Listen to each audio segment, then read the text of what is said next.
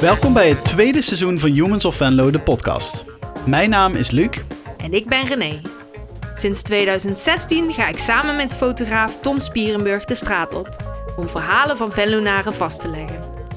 Onze ontmoetingen delen we op de website en social media kanalen van Humans of Venlo. In deze podcast halen we bijzondere verhalen uit Venlo naar de studio van Omroep Venlo. En nemen we iets langer de tijd voor een gesprek. Zo hopen we, net als met de portretten die we op straat maken, bij te dragen aan een beetje meer vertrouwen in de medemens en een beetje minder vooroordelen. Vandaag luister je naar het verhaal van Tassilo Piek. Al op jonge leeftijd leerde Tassilo zich te uiten door middel van schrijven en muziek maken. Deels uit passie, maar deels ook uit noodzaak, omdat muziek maken een van de weinige manieren was om contact te maken met zijn strenge vader. Inmiddels zijn we een lespraktijk in Q vier, een nationale doorbraak met zijn band Touching Tongues, een horecazaak aan de Oude Markt en vier kinderen verder.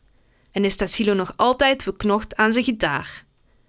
Hij geeft nog altijd les, maar inmiddels met een andere visie dan jaren geleden. De afgelopen jaren heeft hij namelijk veel geleerd. Als ondernemer, als muzikant en als vader van de volgende generatie Molukkers in Venlo. In gesprek met Tassilo Piek. Als ik dan uh, foto's zie van vroeger, als kind van uh, drie jaar volgens mij, dat ik daar al met een speelgoedgitaartje rondrende, dan komen er wel nog herinneringen naar boven. Ik heb, ik heb bepaalde herinneringen van kind, ja, toen ik drie was. Uh, en hoe weet ik dat? Omdat we toen nog in een, in een appartementje in, in Blerik woonden.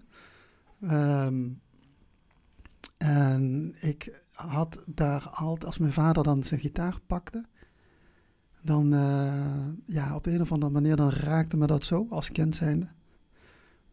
Als hij dan zijn platen afspeelde, en dan was ik eigenlijk heel, ja... Heel erg, uh, het deed me heel wat. Ik vond het super indrukwekkend als hij dan zijn gitaar pakte. Het was je drie? Ja, toen was ik drie. Dus dat, ja. is, dat is eigenlijk wel het, uh, mijn vroegste herinnering. En je zegt, als hij een plaatje opzette, waar, waar luisterden jullie thuis naar?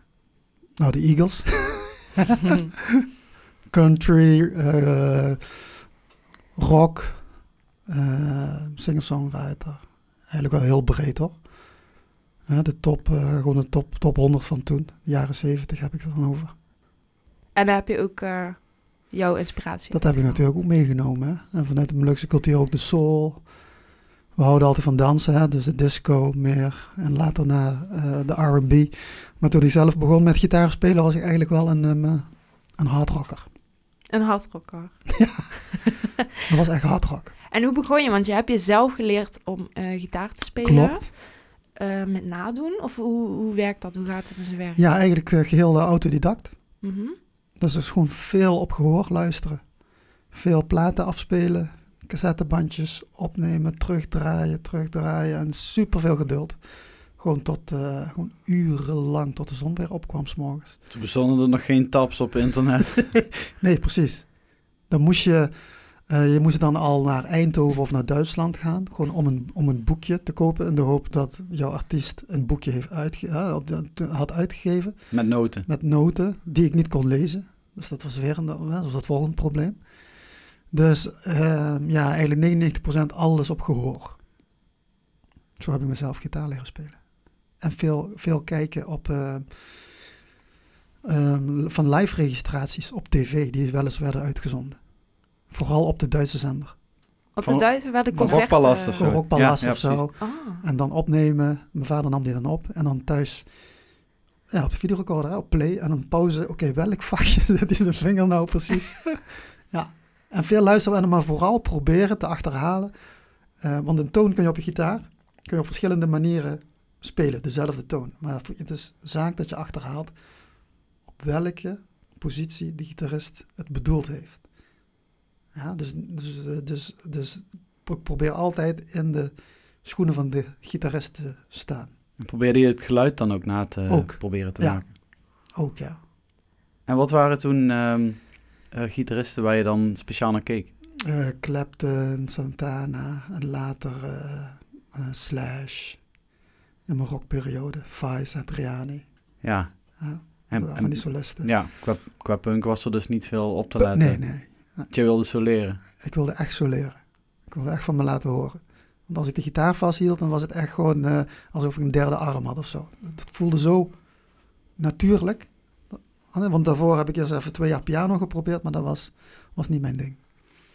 En wanneer had je een, um, een mooie gitaar? Had je, of waar begon je mee? Uh, de gitaar waar, waar ik jarenlang nog op les heb gegeven, dat was een gitaar die ik van mijn vader had gekregen, waar hij uh, op speelde. Die heb ik nog steeds. Ja, een akoestische, mm-hmm. Epiphone. Maar mijn eerste echte gitaar, uh, waar ik echt voor gespaard had, die, toen was ik volgens mij achttien. Ja, dat is eigenlijk net zoals in een, in een jongensdroom. Je loopt langs de etalage. Mm-hmm. Dat was Sticks and Strings. Maar, nog, maar niet uh, op de hoek van de Jodenstraat. Die zat mm-hmm. eerst daar tegenover, waar nou tattoo, uh, tattoo uh, Bob zit. In de Heilige Geeststraat, in een oh, klein ja, winkeltje. Ja. Ja, d- mm-hmm. daar, uh, dat was eerst uh, Sticks and Strings. En daar stond, of daar hing, een Les Paul. Gibson Les Paul. Dat was voor jou de Holy Grail. Dat was de Holy Grail. Ja. drieduizend gulden. Gulden, hè? Ik was trouwens vijf, nee, rond de achttien. En daar ben ik zo vaak voorbij gelopen tot ik het geld bij elkaar had. En gelukkig ging die dan nog, ja. En waar is die gitaar nu? Nou, die gitaar heb ik, uh, ik... Ik heb toen jarenlang in een, een, een band Touching Tanks gespeeld. Hè, Venlo's uh, rock-funk-band. Mm-hmm. Toen de band was gestopt na twaalf jaar, heb ik die gitaar niet meer aangeraakt. Want toen, ik, mijn muziekstijl werd weer anders. En ik kocht toen een fan van Stratocaster. En die, die lag maar aan de kaststof te happen. En Dikkie Kersten, die speelde op een imitatie Les Paul. En hij was aan het kijken voor een echt. En ik zei, nou, weet je wat, jong. Neem die van mij over. Hè? Je hoeft gewoon een termijn betalen als jij maar... Uh, hij wou de volgende Slash worden. Ik zeg, jij hebt er meer aan dan mij. Maar beloof me op een dag, als je hem wil verkopen... Bel mij dan. Nou, vijftien jaar later, vorig jaar belde hij mij op. Wil je je Les Paul terugkopen? Maar ja, ik had geen geld. Oh, ja. Ik had geen geld. Ja, met vier kinderen kun je niet zomaar weer, even weer een oh, gitaar kopen. En is hij weg nu? Ja, hij is verkocht. Hm? Maar oh. ik had een andere zwarte Les Paul gekocht. Oh, oké. Okay. Dus dat scheelt. Daarvoor. Oké, okay. Dat maakt het een beetje goed. Dat maakt het een beetje al die herinneringen.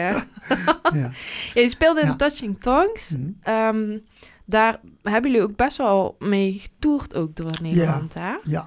Het is ongeveer tien jaar geleden, denk ik, uit mijn hoofd. We zijn Langer. gestopt toen, uh, toen ik Motown begon in tweeduizend zeven. Toen zijn we gestopt. Mm. En we zijn uh, volgens mij in zesennegentig zijn we begonnen. En de hitjes ook gehad, ja. hè? We zijn twee keer een top honderd beland met, op eigen kracht. Ja. Uh, Hoochie Coochie Lady. Ja. Dat was eigenlijk onze hoogste notering. Ik weet niet, hè, dan heb ik het over nummer tachtig of zo, weet ik veel. Maar we zijn er toch beland. Dus dat ja. was al een hele... Dat is wel een mijlpaal. Ja, uh, eh, T M F hebben we gespeeld. We zijn naar Amerika zijn we een keer geweest. Uh, hebben we daar opgetreden. We hebben toch wel heel veel bereikt. Op Sky Radio, het Talent of the Year zijn we geweest. Platencontract is eruit gekomen. Um, was dat een droom toen om door te breken met die band? Ja. Ja. Alleen we deden alles zelf. Mm-hmm. Dus we hadden geen juiste begeleiding, geen management, geen boekingskantoor. We deden alles zelf. En ik denk dat daardoor het ook eigenlijk op dat op een bepaald niveau bleef hangen. Ik heb bijna alle radiostations gehad in Nederland. Uh, radio één, twee, drie, als je dan in het file stond en je hoort je eigen muziek. Ja, dat was super natuurlijk. Hè? Maar op een gegeven moment, uh, na twaalf jaar, en als je dan... Net niet, net niet, net niet. Hè? Je, je, je wint de ene wedstrijd en de andere, maar het is net niet. Ja, dan, dan ga je wel nadenken over uh, een andere toekomst. En dat werd? Wat werd dat toen? Uh, ja, toen zat ik midden in de periode dat ik op de Rock Academie studeerde. Mm-hmm. Dus ik dacht, ik ga dat op een andere, professionelere manier doen. Uh, met andere bands, die ik, met muzikanten die ik op de Rock Academie uh, ontmoet.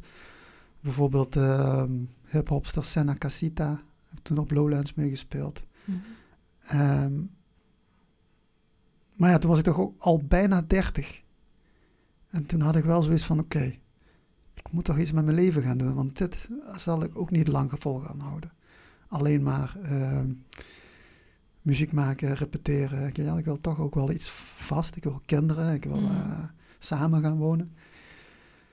Uh, ja, toen ben ik daar uh, weer naar Venlo verhuisd vanuit Tilburg, want ik studeerde in Tilburg. Ik heb daar gewoond en toen ben ik weer naar Venlo verhuisd. Toen ben ik hier een lespraktijk begonnen. In Q vier, in een van de coffeeshops die de gemeente had opgekocht. Ja, want dat was de periode dat uh, Q vier een soort kunstenaarswijk ja. uh, moest gaan worden. De gemeente ja. had dat plan van, uh, we zetten verschillende uh, muzikanten, kunstenaars uh, daar en die op die plek neer. Mm-hmm. En dan gaat het vanzelf een andere wijk worden. Klopt.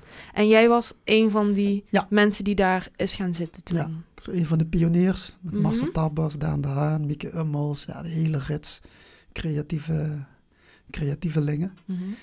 En um, ik gaf daar gitaarles en ik had een, uh, een repetitieruimte gebouwd mm-hmm. voor, uh, voor bands. Want die was er eigenlijk ook niet, een fatsoenlijke repetitieruimte hier in Venlo. Ja, ja dat was nog niet zo. Nee. Grenswerk was er ook nog nee. niet. Het is wel leuk dat, het, dat Grenswerk op dezelfde plek nou staat. Hè? Ja. Ja, iets verder. Ja, klopt. Hey, en um, in Q vier heb je toen, ben je begonnen met lesgeven. Mm-hmm. Maar op een gegeven moment kwamen dus die kindjes. Ja. De eerste, hè? Ja, de oudste. oudste mijn, mijn, mijn, mijn, mijn vrouw raakte zwanger van de eerste. Mm-hmm. En ik verdiende maar vierhonderd euro in de maand of zo. Mijn vrouw werkte fulltime, kinderopvang. Dus er moest wel iets gebeuren. en uh, kom, een, een, een vriend van mij destijds, Ferry Slijpen, die had het idee om de Wallabies over te nemen. Maar ik had totaal niks met de horeca. Want mijn vader heeft vroeger elf jaar in de horeca gewerkt. En ik kon me nog herinneren als kind zijnde, ja, dan komt je vader s'nachts thuis en ruikt hij naar bier. En ik vond dat maar niks. Dat, hij, dat wij overdag wakker waren en mijn moeder zorgde voor ons en hij sliep dan. Ik vond dat maar niks. Als kind zei ik al, van, ik, alles, alles doe ik, zelfs uh, op de vuilniswagen, maar nooit de horeca. Hm. Dat is wat niet helemaal goed gegaan. Uh. Nee, wat gebeurt er? Ik begin zelf een café. Ja. Maar je deed niet het horeca gedeelte. In het begin niet. Dat was puur uh, uh, het organiseren van events, de jam sessies, mm-hmm. live muziek gedeelte. Ja. Maar want het daar... werd, werd Motown. Je zei net Wallabies overnemen. Ja. Wallabies. Dus dat werd Motown, Motown Music Café. Music Café. Ja. Combi van café en live muziek. Ja, live muziek. En het live gedeelte was jouw ding. Ja, dat was mijn ding. Ja. En dat werd steeds minder. Omdat we steeds commerciëler moesten gaan denken. Omdat we... Um, Ja, omdat we wilden groeien. Mm-hmm. He, met tien man op een zaterdag binnen, dat, uh, ja, daar ga je niet van overleven. Mm. Dus je moest dus dat het roer werd omgegooid. Ja, dat werd steeds minder varen. Losgelaten. Ja, er kwamen D J's voor in de plaats. Uh, gewoon, er waren gewoon de begintijden van Java, uh, Rolf van Heister, uh, Ruudje. Dat was de beginperiode, was Motown. Dat was mm. echt super om mee te maken. Ja. Voordat ze allemaal uitvlogen. ja. En de, en de muziek daar op den duur vond jij na een tijdje niet meer... Uh, dat was niet meer helemaal jouw muziek? In het begin nog wel natuurlijk. Hè. Dat was echt, uh, Motown was echt soul gerelateerd. Uh, alleen maar feel good. Maar op een gegeven moment, om, als we de jongeren binnen wilden trekken op donderdag, vrijdag, zaterdag... dan moesten we wel meegaan met de muziek van, van toen. Uh, meer R en B gaan draaien, meer top, uh, top honderd. Uh, meer luisteren van wat, er, wat de trend was. En uh, daarvoor verloor ik meer, steeds meer mijn grip... Ja, als, als muzikant. Dus mijn taak werd steeds meer verschoven naar de voordeur. Omdat hoe populairder je wordt, hoe meer volk er naartoe komt die je eigenlijk niet binnen wil hebben. En dat moest ik dus tegen gaan houden. Aan de deur. Maar er stond toch ook beveiliging? Ja, maar beveiliging, daar, daar, daar lopen ze negen van de tien keer. Lopen ze daar overheen. Figuurlijk. Daar hebben ze geen respect voor.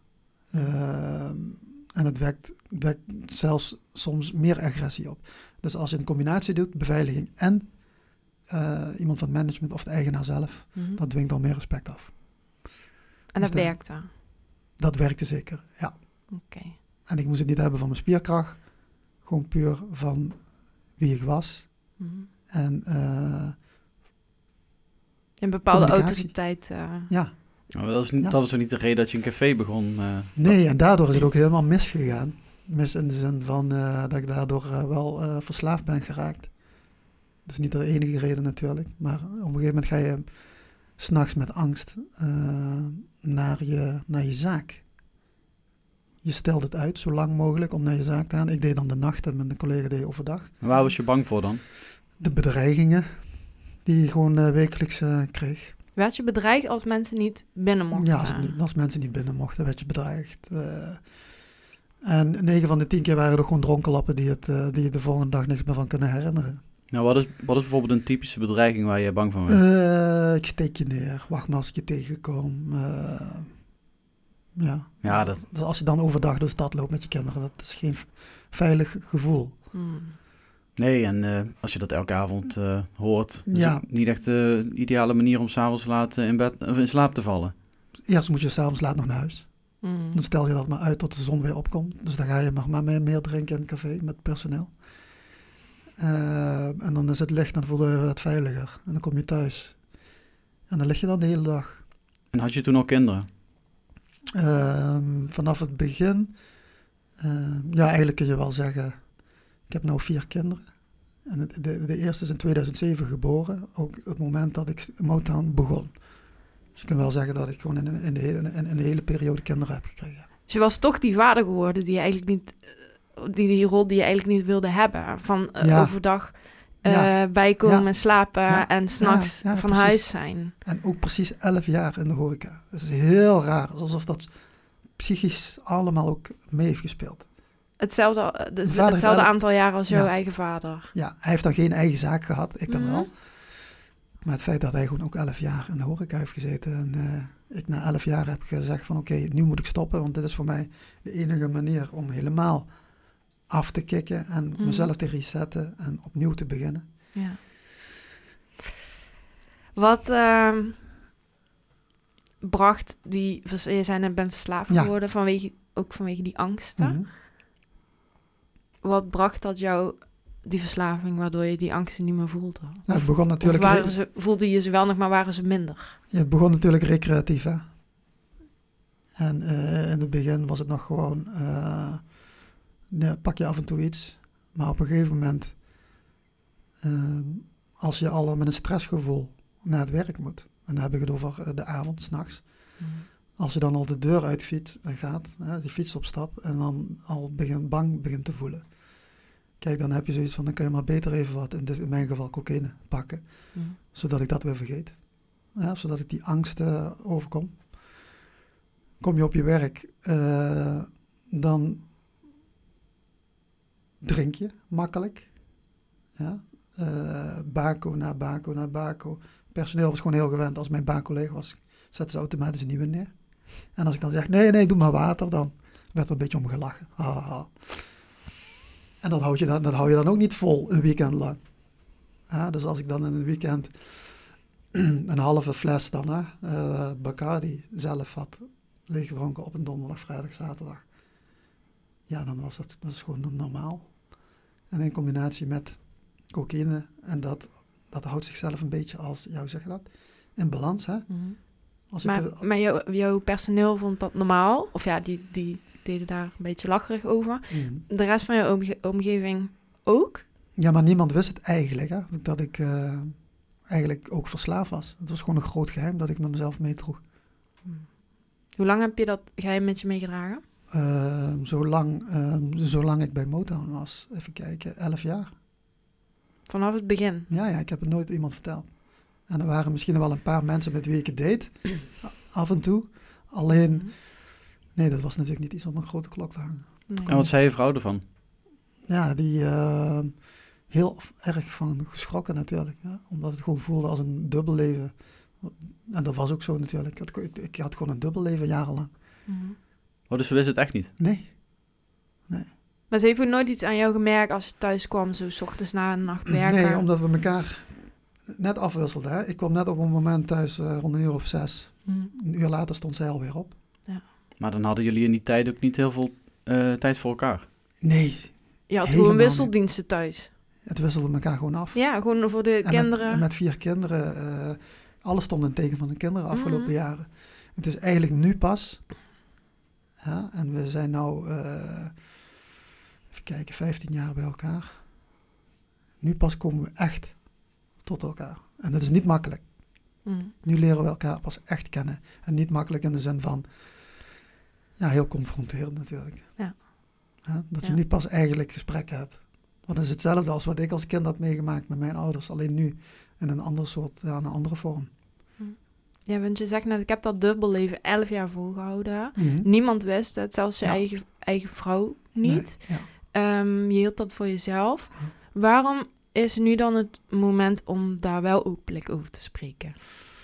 Um, natuurlijk ook... Um, ja, dat, dat hoorde natuurlijk bij het gehele traject. Laat ik het maar even traject noemen. Om, uh, om af te kicken en om een hele...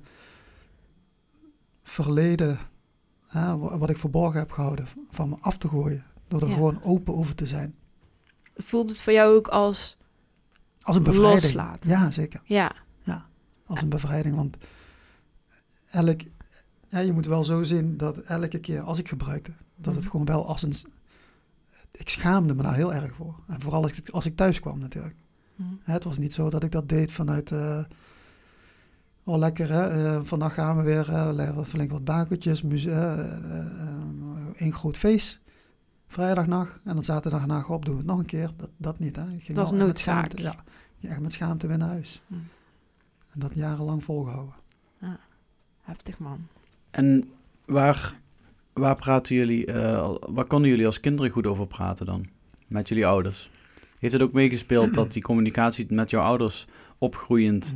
Hm. Um, Dat dat, dat dat lastig was of minder dan, dan, uh, dan minder uitgebreid dan hoe het misschien tegenwoordig voor sommige kinderen opgroeiend is? Uh, ja, wij hadden eigenlijk geen communicatie. Omdat uh, mijn ouders zijn, zoals eigenlijk alle tweede generatie uh, Molukkers, hun ouders zijn allemaal knilmilitairen. En uh, de vrouwen daarvan. Die zijn allemaal, onze ouders zijn... opgevoed door militairen. Dus ze hadden allemaal een bepaalde uh, militaristische opvoeding gehad. Dat hebben ze overgedragen aan ons in mindere mate, waardoor communiceren niet aan de orde was. Dus gewoon allemaal met rangordes. Ja, uh, dus mijn eerste gesprek met mijn moeder had ik pas toen ik achttien was. Mijn eerste fatsoenlijke gesprek. Gewoon een, een gesprek wat, wat we nou hebben. Was ik achttien. Kan ik me gewoon nog herinneren. Dat ik voor de eerste keer met mijn moeder echt sprak. Met mijn vader had ik dat totaal niet. Nog later zelfs. Maar was dat, was dat eerste gesprek dan um, waarschijnlijk ook heel moeizaam? Oh, zeker. Je kunt je voorstellen dat mijn eerste gesprek met mijn vader had ik eigenlijk pas twee jaar geleden. Als onderdeel van jouw traject, zoals je het ja, noemt. Zoals ik het, ja, ja, precies. Ja. Okay. Twee jaar geleden pas. En wat zei hij toen? Van, waar kom je me nu allemaal mee aan? Ja. Want ik had echt twee A viertjes volgeschreven met dingen die ik hem wou zeggen. Vragen, trauma's die ik had opgelopen als kind. Uh, de helft kon hij zich niet meer herinneren. En de andere helft had hij zo niet bedoeld. Dus het was wel een fijn gesprek. Maar wat voor heel ja. veel kinderen normaal is. Gewoon om dat te bespreken aan de keukentafel. Dezelfde avond of middag nog. Heb ik dus uh, ja, jarenlang moeten wachten. Mogen we je heel even storen? Wij zouden het namelijk heel fijn vinden als zoveel mogelijk mensen de Humans of Venlo podcast ontdekken. En jij kunt ons hierbij helpen. Hoe dan? Ga naar de app waarmee je deze podcast beluistert en geef ons, als je deze podcast net zo leuk vindt als wij, zoveel mogelijk duimpjes, hartjes en sterretjes. Deel de podcast met je vrienden en familie en vergeet natuurlijk niet om je te abonneren. Als abonnee ontvang je direct een berichtje wanneer Humans of Venlo een nieuwe podcast publiceert.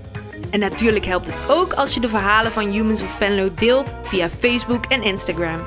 Tot zover deze onderbreking. Weer terug naar het gesprek. Denk je dat je um, jouw dubbelleven waar we het net over ja. hadden zo lang hebt kunnen volhouden... omdat je vroeger eigenlijk ook heel veel dingen voor jezelf hield? Uh, dat is wel een goeie. Dat kan. Ja, ja, dat kan, ja. Omdat uh, communiceren... richting mijn ouders, dat ging eigenlijk alleen maar door middel van muziek. Door middel van muziek maken. Want wat gebeurde er dan als je muziek maakte? Ja, ik, ik maakte dan, uh, ik was dan kerkkoorleider uh, de, uh, en ik maakte dan muziek met mijn moeder samen. Mijn moeder zong in het koor. Ik, uh, mijn vader is zanger, niet in de kerkkoor, maar gewoon, in, gewoon algemeen. Hm. En als ik dan muziek maakte, dan, dan had ik een soort van binding wa- waar ik naar zocht, als kind zijnde al. Ja, ik vind het ook fascinerend dat muziek maken een, uh, uh, het is natuurlijk een plek waar je emoties uit. Mm. Hè? Um, dat jouw ouders, j- jouw vader dus bijvoorbeeld zanger was. Ja. En dat deed hij waarschijnlijk ja. niet op een ijskoude manier. Daar, daar ja. zaten natuurlijk, daar ja. kwamen ook zijn uh, emoties, ja. kon hij daarin kwijt. Ja, het is wel, uh, dat besef ik me nu pas nu uitzegt. Een alternatief ja. voor praten. Ja. Ja, inderdaad. Maar dat is het voor jou dus ook heel lang geweest. Praten, maar dan door mijn gitaar. Ja, dat bedoel ja. ik. Dat was een alternatief voor een gesprek ja. zoals we dat nu hebben, omdat dat ja. makkelijker Daar kon ik me echt was. mee uiten. Ja. Dus daarom, uh, soms als ik zo leer, mm-hmm. dan zeggen mensen ook alles van, wow, uh, het, het, het, komt bij, echt, eh, het komt binnen, het raakt me, en dat ik gewoon puur mee te maken, dat ik gewoon echt vanuit mijn hart speel. Mm-hmm. Ik probeer echt een verhaal te vertellen, maar dan middels tonen, hè, middels mijn, met mijn snaren. Ja. En dat is, uh, ja, zo heb ik leren praten in feite, ja. door mijn muziek. Dus en dat, dus twee jaar geleden pas met jouw vader ja. in woorden. Ja. En uh, wat is er veranderd sinds dat je open uh, kunt spreken met je vader en moeder? Kijk, hij was voor zichzelf al veranderd sinds hij kleinkinderen kreeg. Mm-hmm. Uh, dan zag je echt een milde variant. Want als ik dan mijn kinderen vertel over hoe streng opa wel niet was, en dan lachen ze me uit. Kunnen ze zich niet voorstellen? Kunnen ze helemaal niks voorstellen. Dus dat is totaal omgedraaid. En met hem kan ik gewoon nou gewoon goede gesprekken voeren.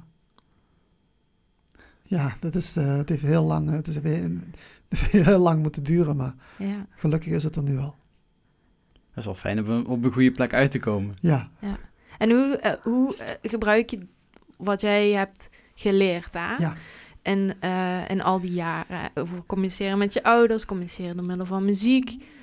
Uh, dingen niet bespreekbaar maken aan ze elf jaar lang, zeg maar, achter de schermen kunnen volhouden. Al ja. die dingen zijn allemaal vormen van communicatie eigenlijk. Ja. Die uh, best wel, ja, niet vreemd zijn, maar anders dan een heleboel andere mensen, denk ik. Hoe gebruik jij wat je daarvan hebt geleerd nu richting jouw eigen vier kinderen? Um... Kijk, ik, ik ben twee jaar geleden ben ik weer uh, ter, ben ik teruggevraagd bij Motown. Uh, om daar de social media te doen. Mm-hmm. En uh, daar gebruik ik bijvoorbeeld het schrijven. Mm-hmm. Uh, waar ik niet voor heb geleerd. Het schrijven, het fotograferen en het filmen. Dat is ook weer jezelf uiten met beeld of met, uh, op, op schrift. Mm-hmm.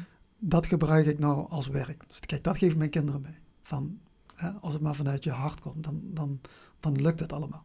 Mm-hmm. De muziek. Uh, op school als ik workshop geef en als ik dan bijvoorbeeld kinderen zie die gesloten zijn mm. en die middels muziek maken in één keer de sterren worden van de workshop, dus juist de, de, de meest stille kinderen die springen er juist uit of die schrijven juist de meest mooie teksten. Mm-hmm. um, die geef ik wat meer aandacht, hè, en die probeer ik wel Uh, zo te sturen dat je gewoon, oké, okay, ook al ben je gesloten, je kunt je echt wel op andere manieren uiten. Hè, zodat het niet een belemmering gaat worden in een verdere leven. Maar dat is op prof, professioneel vlak. Ja. Maar, maar jouw eigen kinderen. Dan ja. bedoel ik, waar je het net over had, die, uh, uh, jouw ouders, uh, oh, ja. een bepaalde generatie, ja. Uh, die, ja, die trauma's die daarin ja. zitten, die weer generatie ja. op generatie worden doorgegeven. Um, hoe... Um, verhoudt dat zich nu ja. tot jouw eigen kinderen? Nee, ik probeer dat natuurlijk wel te doorbreken.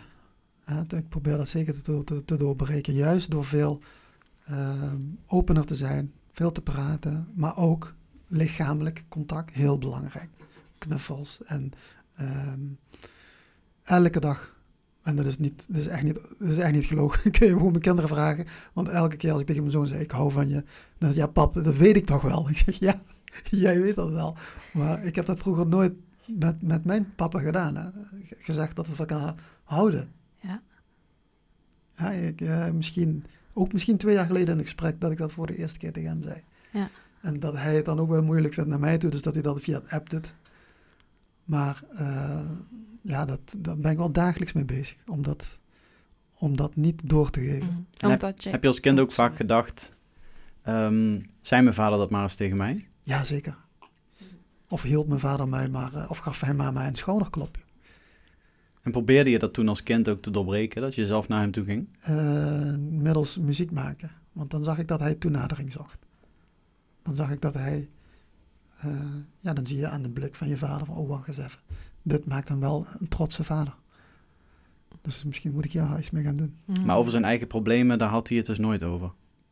Nee, dat klopt. Nee. En, w- en wat, nee. wat zouden die problemen geweest kunnen zijn in die tijd? Uh, voor hem ook opvoeding. Wat ik al net zei, die, mili- die militaristische opvoeding. Ja, uh, als je dat nou zou z- zien, hoe, hoe, hoe dat met kinderen destijds werden omgegaan, hoe, wat voor straffen er werden uitgedeeld. Ja, dat is gewoon onmenselijk. Wat gebeurde daar nou? Want... Ja, kijk, je moet voorstellen dat die militairen, die, die, die, die komen uit een oorlog. Trauma's zijn niet verwerkt. En niet één militair, nee. Je zit gewoon in een kamp.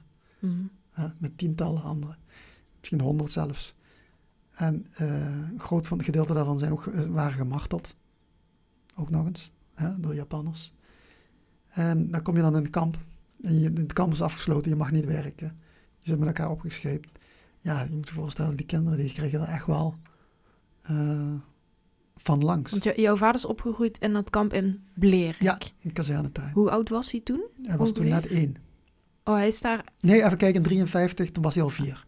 Oké. Okay. Ja. Dus echt als klein jongetje, ja. Daar tussen die, al die rangordes. Ja, en, uh... ja, ja, ja, ja. Een hele generatie was dat. Ja. Dus ze zijn daar zijn ze groot, groot gebracht. Vertelt hij daar wel eens over nu?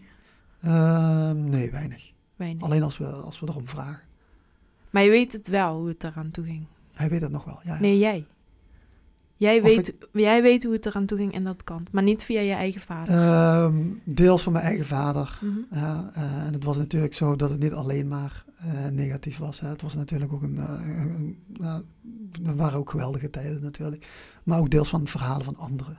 Mm-hmm. En heel, wat er heel, heel vaak overeenkomt zijn gewoon... Uh, dezelfde trauma's die al die gezinnen dragen. Mm-hmm. Het niet kunnen communiceren, het niet praten, uh, het, het, de, de hiërarchie mm-hmm. binnen een gezin ook vasthouden. Uh, heb je het daar wel eens over met andere uh, Molukse mensen van jouw leeftijd? Waarvan de ouders dezelfde uh, verhalen met ja. zich meedragen? Uh, vooral mijn eigen leeftijdsgenoten, ja. vijfenveertig jaar ongeveer de jongens. Maar dat wordt eigenlijk, ja, we lachen. Kijk, we lachen er alleen maar om nu. Hm. Op een humoristische manier. Toen wij kind waren bijvoorbeeld. Uh, als we gingen spelen samen. Waren we, ja, uh, tien, elf jaar. Uh, toen was het van. Uh, ging gewoon blauwe plekken vergelijken. Wie, wie, wie, de grootste, wie de grootste blauwe plekken. En daar moesten we als kind al om lachen. Omdat het gewoon. Het was gewoon normaal. Het hoorde er gewoon erbij. Als we aan het voetballen waren. En uh, toen kwam een ouder boos een kind halen. Omdat, zijn, uh, omdat hij een gat in zijn zondagse broek had gemaakt.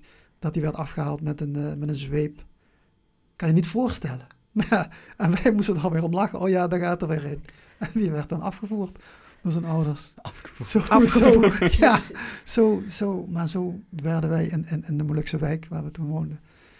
Uh, werden we toen eigenlijk... Uh, maar even voor mijn beeld, was er een riem of zo? Of hadden ze echt letterlijk een riem, gewoon een... Eentje had ja, letterlijk een zweep. Ja, ja. ja.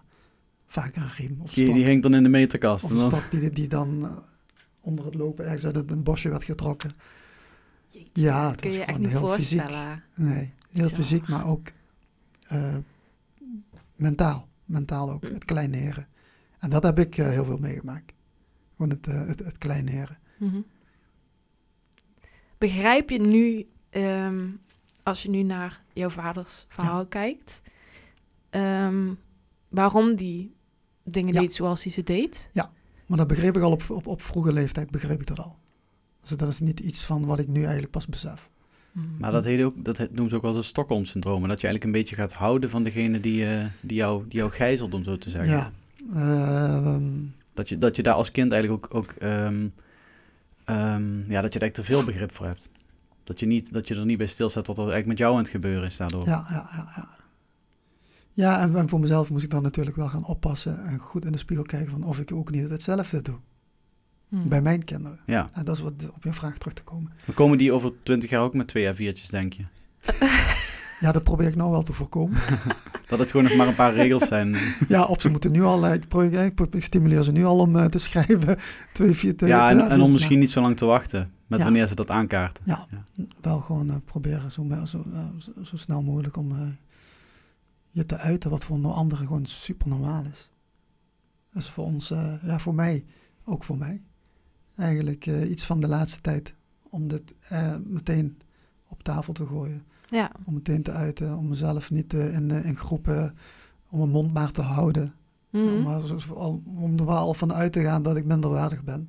Met ja. zo'n gevoel ga ik, uh, zat ik jarenlang bij vergaderingen aan tafel. Dat je minderwaardig heel onwaar, ja, was? Heel, ja, heel onwaar. Komt dat omdat je dan die kleinering hebt meegemaakt thuis? Of komt dat ook omdat je uh, uit een andere uh, gemeenschap komt dan de mensen waarmee je aan tafel zit? Kleine, ja, klein, ja ik, dat uh, gedeelte kleineren. Mm-hmm. Uh, gedeelte ook natuurlijk. Uh, ja, ik wil het geen discriminatie noemen, dat we net niet. Maar je bent wel, je hebt wel het gevoel dat je als met de andere kleur harder moet werken. Zo. Ja? Ja, dat je meer je best moet doen, lijkt het zo is het beter gezegd. Okay. Dat ik meer mijn best moet doen. Want waar merkte je, of waarom had je dat gevoel aan zo'n tafel? Ja, ik, d- ik heb altijd het gevoel gehad dat ik mij meer moest bewijzen. Ja, en ik zeg niet dat het zo, zo, dat het zo was, maar mm-hmm. dat gevoel kreeg ik altijd. Ja, tegenover de, laat ik het even zo noemen, de witte medemens. Mm-hmm. Altijd al iets meer moest bewijzen. Van omdat ik een kleur had van, oké, okay, nee, mag eens even. Dat je aan het begin van een, van een vergadering zeg maar niet achterover kon leunen. Ja, of van zo'n dingen dat ik extra, uh, uh, extra aardig moest zijn, extra, uh, yeah, niet mezelf in ieder geval. Hè, een, een, een, een twee punt nul versie van mezelf en dan niet, niet echt mezelf kon zijn. En dat heeft ook wel, uh, heeft wel een tijdje geduurd. Was je bang om uh, veroordeeld te worden? Of uh, werd je ook echt veroordeeld? Voor mijn gevoel werd ik veroordeeld. Uh, Omdat ik een andere kleur had. Dat is wel. Ja, er zijn wel momenten geweest dat ik me gewoon... Uh... En ik kreeg dat gevoel ook. Bijvoorbeeld, uh, als er dan aan een vergadering... bij een vergadering wordt gezet, gezegd van tevoren... uit goed bedoeld. Mm-hmm. Uh, ik, ik ben geboren getogen. Ik, ik, ik ben geboren Tegelijk. Ik woon hier al mijn hele leven. Maar ik praat geen dialect. Mm-hmm. Ik, spreek, uh, ik, ik versta het natuurlijk wel. Ik, ik schrijf het nog zelfs beter dan... sommige Venlonaren, maar in ieder geval um, dat er voor een optreden of voor een vergadering werd dan altijd standaard gezegd. Uh, k- kunnen we platbrood? Oh nee, wacht, zullen we dat maar in het Nederlands doen? Mm. En dan op dat moment voel ik me al helemaal, uh, het was wel gewoon goed bedoelen. Ja. Ja, ik voel me dan op dat moment voel ik me dan al niet serieus genomen. Dan denk ik al van, nou, laat me zitten. Dan, dan denk ik al van, uh, maar waarom wordt me dat eigenlijk gevraagd dan? Ja. Maar ik was ook niet zo sterk genoeg om dan meteen te vragen van... ja, waarom vraag je me dat eigenlijk? Ik, ik ben hier geboren en getogen. Ik versta gewoon plat. Ja. Maar doe je dat nu wel? Bijt je dan nu wel meer van je af? Uh, nee, dat, dat, dat heb ik ook gewoon van me afgezet. Ik, ik, ik ga er gewoon vanuit, nee, dat degene die dat vraagt... Mm. die bedoelt dat gewoon, is gewoon goed bedoeld. Omdat ik gewoon Nederlands praat. Maar ik geef wel altijd aan van, nee, ik kan gewoon plat praten. Ja. kan gewoon plat. Van de week, uh, even kijken, maar maakte ik dat ook weer mee? Uh, ik kan me even niet meer. Van de, het gebeurt echt we- bijna wekelijks. Gebeurt dat. En daarom bij, ook bij leeftijdsgenoten van mij zie ik dat ze uh, bijvoorbeeld dan plat praten mm-hmm. in het gezelschap van uh, blanken, mm-hmm. maar dat ze extra aan hun best doen om plat te praten, zodat ze weer kunnen laten zien van, hé, hey, wacht eens even, ik praat wel plat, dus ik ben wel één van jullie. Ja. Dus dat we weer, dat, dat bedoel ik met dat extra werk verzetten, dat we toch weer iets, een, een, een extra tandje moeten bijzetten, om maar het gevoel te hebben erbij te horen. En ik, ik, weet, ik weet niet of je Noord-Zuid hebt gezien, daar vertel ik dat ook in, want met de vastelovend lijkt het voor ons gevoel, dat het, of in ieder geval praat ik voor mezelf, dan is voor mij dat gevoel weg. Dat je je moet bewijzen. Ja. En de verschillen. Ja, het is helemaal weg, dat gevoel. Maar dat, dat, dat gevoel, dat, kun je, dat, dat, dat hoor je wel vaker natuurlijk, dat de klasse dan, eh, arm, rijk, niemand maakt meer onderscheid. Maar ook het gevoel met kleur, eh, dat gevoel is, heb ik dan totaal niet. Dan is het van, dan, iedereen wordt dan gewoon aanvaard voor wie die is. En dan, en die paar gevoel, dagen. Die en, paar dagen. En dan zijn de straten schoongeschropt en dan ja, ja, dat, kruipt dat er weer in. Ja, ja. Dat gevoel. Uh, en toen ik destijds die docu opnam, ja, toen heb ik er heel vrij, vrij weinig van over gehoord. Duizenden mensen hebben het gezien.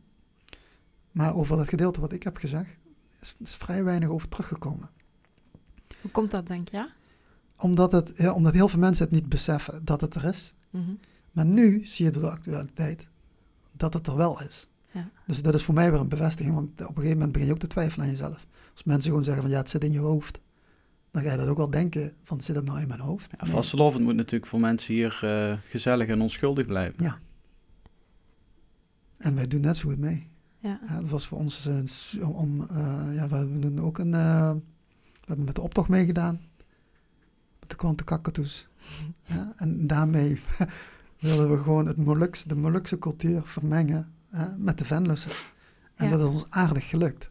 Ja. Ja, dat is ons aardig gelukt. Ja. En we maken er ook altijd echt een feest van. Dansen en zingen. En ja, eigenlijk... Bij, bij ons is gewoon een vereiste... Als, als, je, als, je, als je bij de Kakatoes komt... gewoon dat je gewoon tweehonderd procent meedoet.